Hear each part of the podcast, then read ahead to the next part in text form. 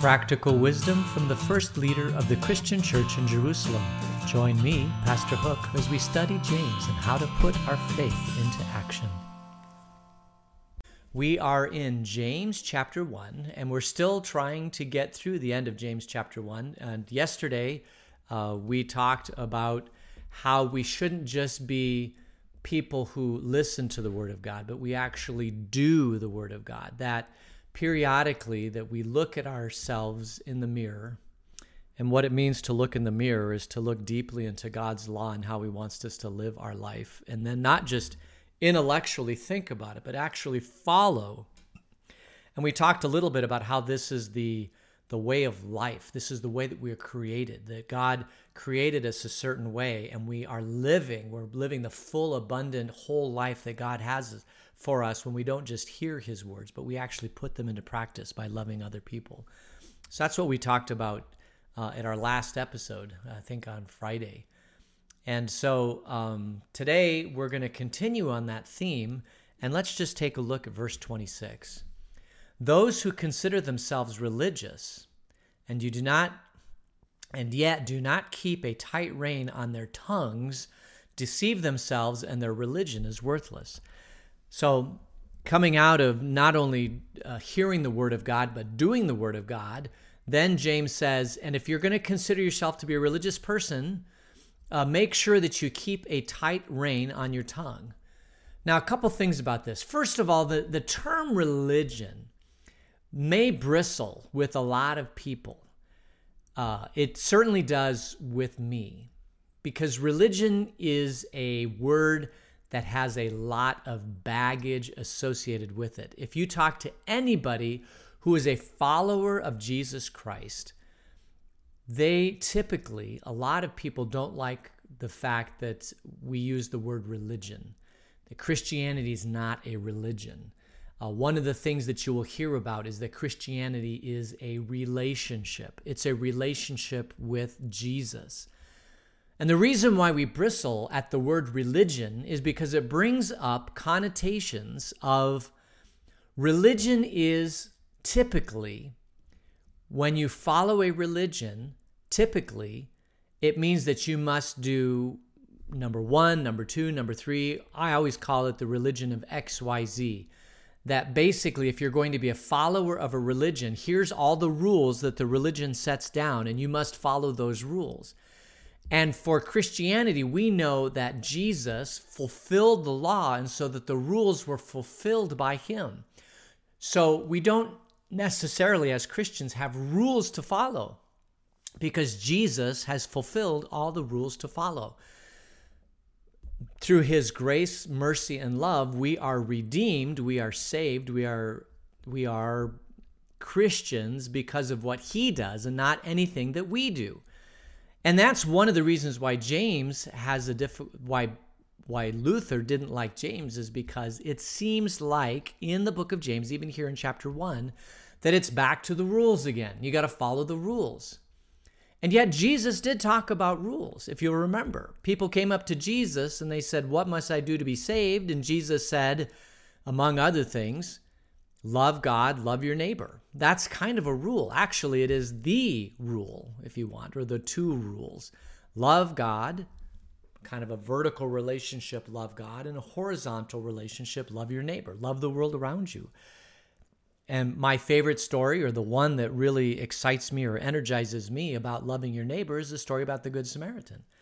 So there's definitely a rule that Jesus has that you could say is part of the religion, which is to love God, love your neighbor. But Christians don't like that. They like talking about how Christianity is more a relationship. We want to get You'll talk to many Christians and they want to get away from the word religion. And yet we can't really because Christianity is a religion. It's classified as one. It's it's in the genre of religions. If you talk about world religions around the world, Christians would get upset if we were not included in that categorization of religion. So at some level we are religion. Now what did Jesus talk about? Jesus talked about something totally different. When Jesus came, Mark 1:15, he said, "The time has come, uh, repent and believe.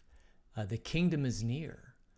So Jesus talked about the kingdom, which is basically another way of thinking about religion or relationship, which is that Jesus came to buy and purchase our lives and bring us out of the basement as servants uh, to the honored position of being a son or a daughter or a member of the royal family in the kingdom. And we have all rights and privileges thereof because we're royal, we're royalty. That's how Jesus talked about. It. He didn't necessarily talk about religion. He talked about kingdom and that how we're in the kingdom. And I like that. And As a matter of fact, that type of language resonates deeply with me and resonates deeply with our congregation too, that we're in the kingdom. But we are also in in a broad sense we are in the religion of of Christianity. So while that word bristles against us, we can forgive James because he was writing very early on and he didn't know really how to categorize Christianity. Nobody did, and so he in this particular passage he calls it religious or religion. And he's talking to Jews who are exiled and he says if you want to consider yourself to be religious, then what do you need to do? You need to keep a tight rein on your tongue and don't deceive yourself. I remember years ago, I was studying the book of James as a class, a Greek class. It was a it was a sophomore level Greek class at Denver Seminary. When I lived in Denver, I started my seminary education at Denver Seminary. Uh, I was thinking about learning all the stuff, the MDiv stuff but uh, I didn't necessarily want to pick up my family and move them to St. Louis. I was more just intellectually curious about some of the classes that they taught as part of the Masters of Divinity program. And so I took Greek and Hebrew, and then I took second level Greek. And in that class, we studied the book of James. And I was assigned this passage that if you want to be religious or consider yourself religious, you have to keep a tight rein in your tongue. And I remember that this whole idea of keeping a tight rein on the tongue, the language used here is that of a bit in a horse's mouth. And that that keeping a tight rein on the tongue has allusions to a bit in a horse's mouth. And I remember writing a paper, I think, or preaching on this, I can't remember one of them, about how if you think about the bit of a horse, what is the bit of a horse? It's a very important piece that it goes in the mouth and then the reins are so you know are attached to the bit. But if you pull the rein to the right, the, the horse moves to the right. If you pull the rein to the left, the horse moves to the left. And if you want to control your body, if you want to have complete control over your body of what your body's going to do and your mind is going to do, then you have to keep a tight rein on the tongue. The tongue is a very, very powerful force. Now, obviously, it's not your tongue itself, it's the words that come out of your mouth. It's so this tongue is basically an illusion. Uh, or an indication of, the, of how you should live your life. So basically, the words that come out of your mouth need to be words that guide and direct your life. And you have to keep a tight rein on the words that come out of your mouth. Otherwise, it is worthless.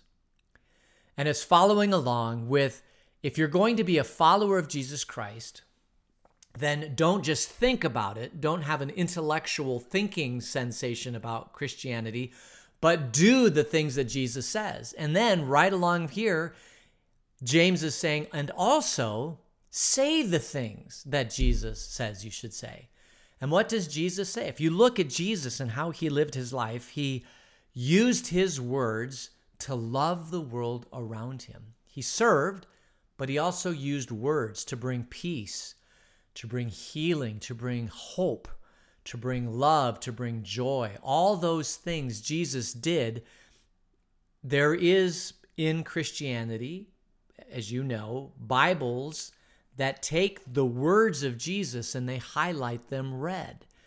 And basically, we should look at what Jesus said And we should say those types of words to the world around us words of healing, words of hope.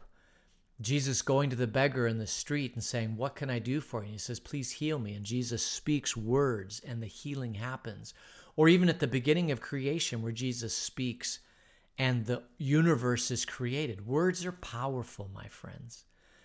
And part of being a follower of Jesus Christ in the kingdom, or dare I say, being religious in Christianity, is about having words that speak into this world, speak words of redemption, hope, healing, love into this world, and, and then following through with that. That is part of being a follower of Jesus Christ, being in the kingdom.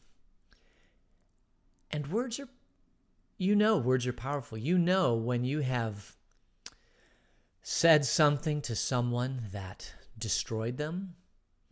You know when you've said something to someone that broke off a relationship with somebody.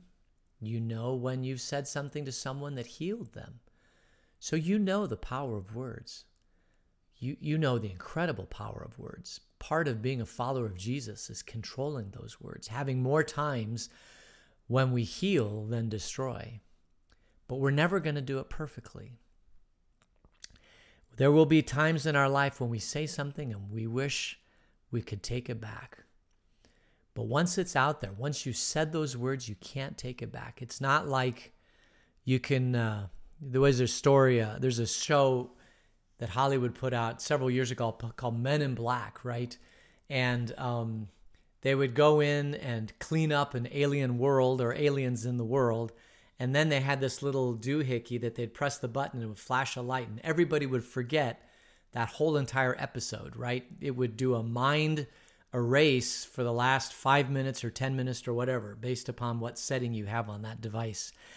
And I'm sure that there are many of you wish you had that device that you could just put it to negative five minutes and press the button, and it would go back and take away those words, those hurtful words that you said. But we don't have a device like that. Once they come out of our mouth, they're out. And just like a forest fire, sometimes a spark gets out of control and you can't control it. And same thing with words. Sometimes we say words that do not heal, do not help, because we're, we're human.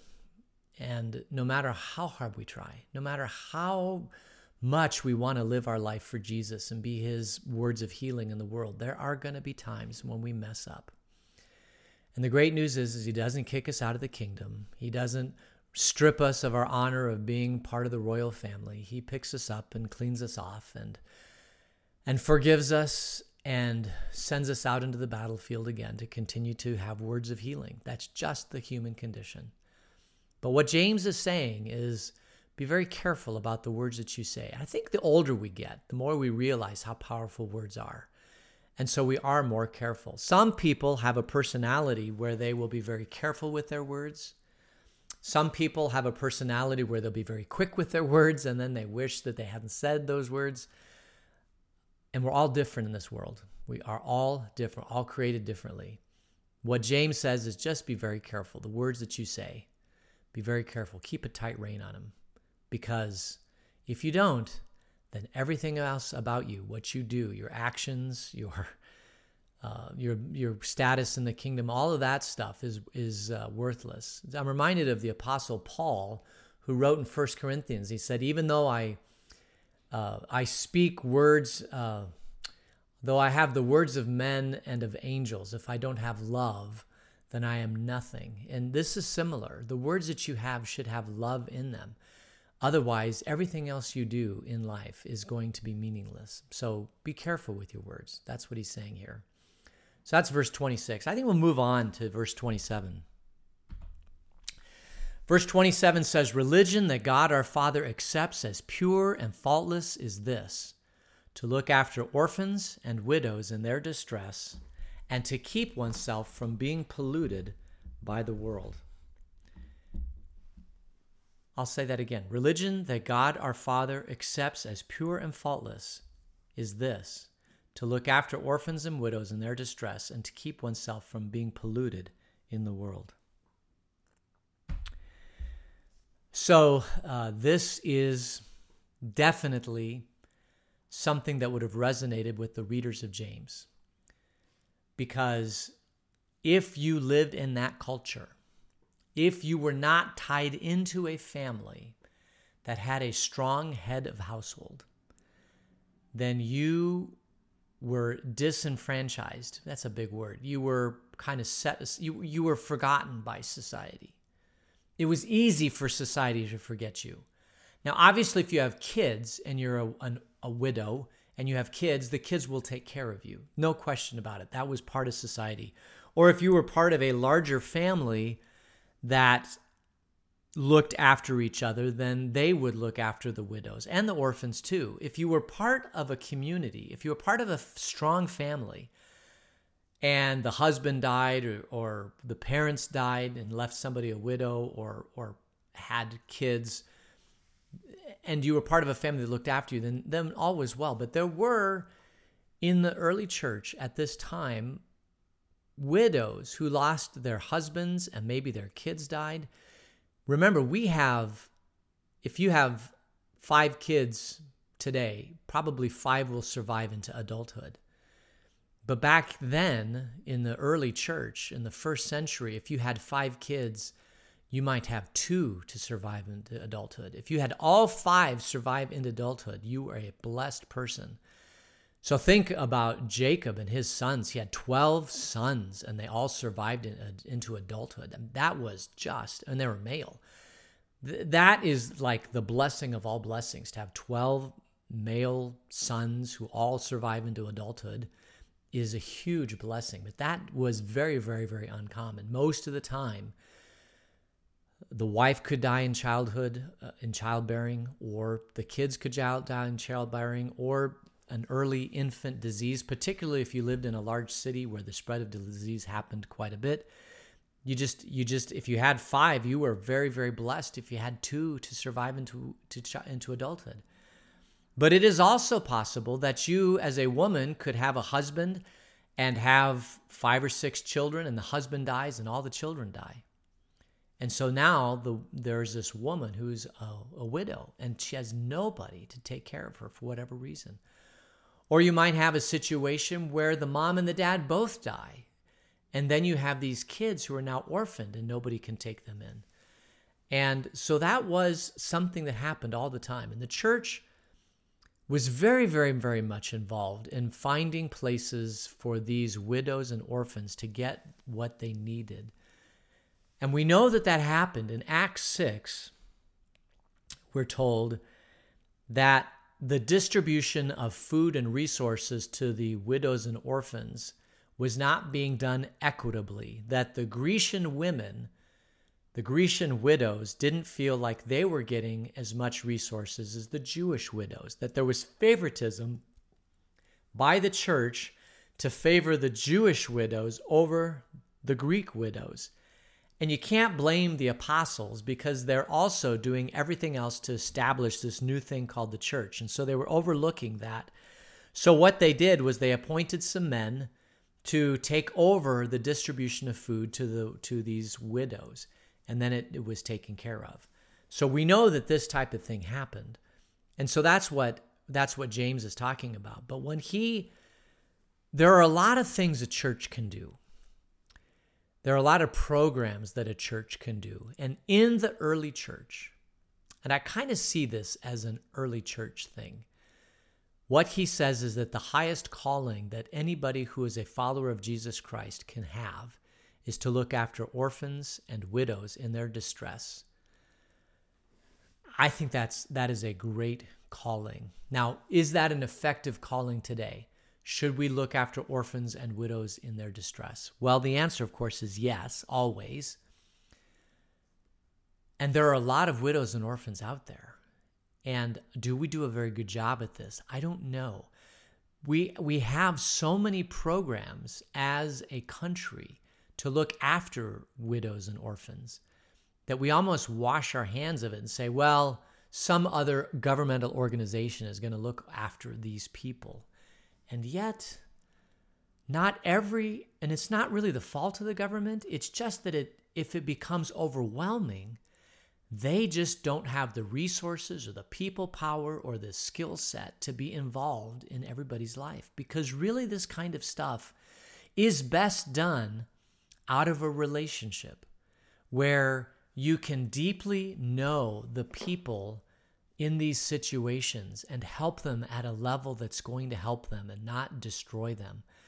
And it requires an incredible amount of resources.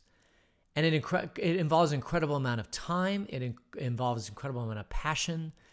And, it, and because of that, I think it's so easy to just turn it over to some agency and say, you deal with it. And if the agency was doing a great job, that would be great. But it has been my experience now over the last four or five years that not every agency does a great job in this. And it has nothing to do with the people in the agency who have a heart and a passion for this sort of work. It's just that, for one, it becomes overwhelming, that the agency gets overwhelmed by it. Two, the agency gets defunded, so they no longer have resources. And three, and probably the hardest part, is that if you are a person who is hired by an agency to do this type of work, at some point you have to start distancing yourself from the work and look at it almost clinical level so that it doesn't destroy you. It's like the uh, person who works in a funeral home. Jennifer's grandmother, her father, I believe, was a funeral home director. And they lived in the funeral home. Can you imagine that? So, Jennifer's grandmother would have dead bodies in the parlor level of the funeral home and they lived upstairs and maybe in the back or whatever like that. That's that's very very common occurrence because that's how we it's a totally different story but that's how we built the united states is by living in the upper floors and having the business on the lower floors. So you don't have one mortgage but you'd have a business. We don't follow that model unfortunately anymore because it was a great model but that's that's how people did things back then is that they would live in the upper floor and have dead bodies in the older floor if they in the younger in the lower floor if they were funeral home directors.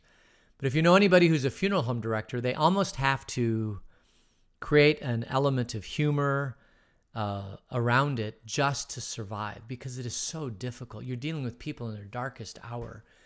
And so they have to at some level pull back and disassociate their emotions from it. Otherwise, it could overwhelm them and add a little humor into it.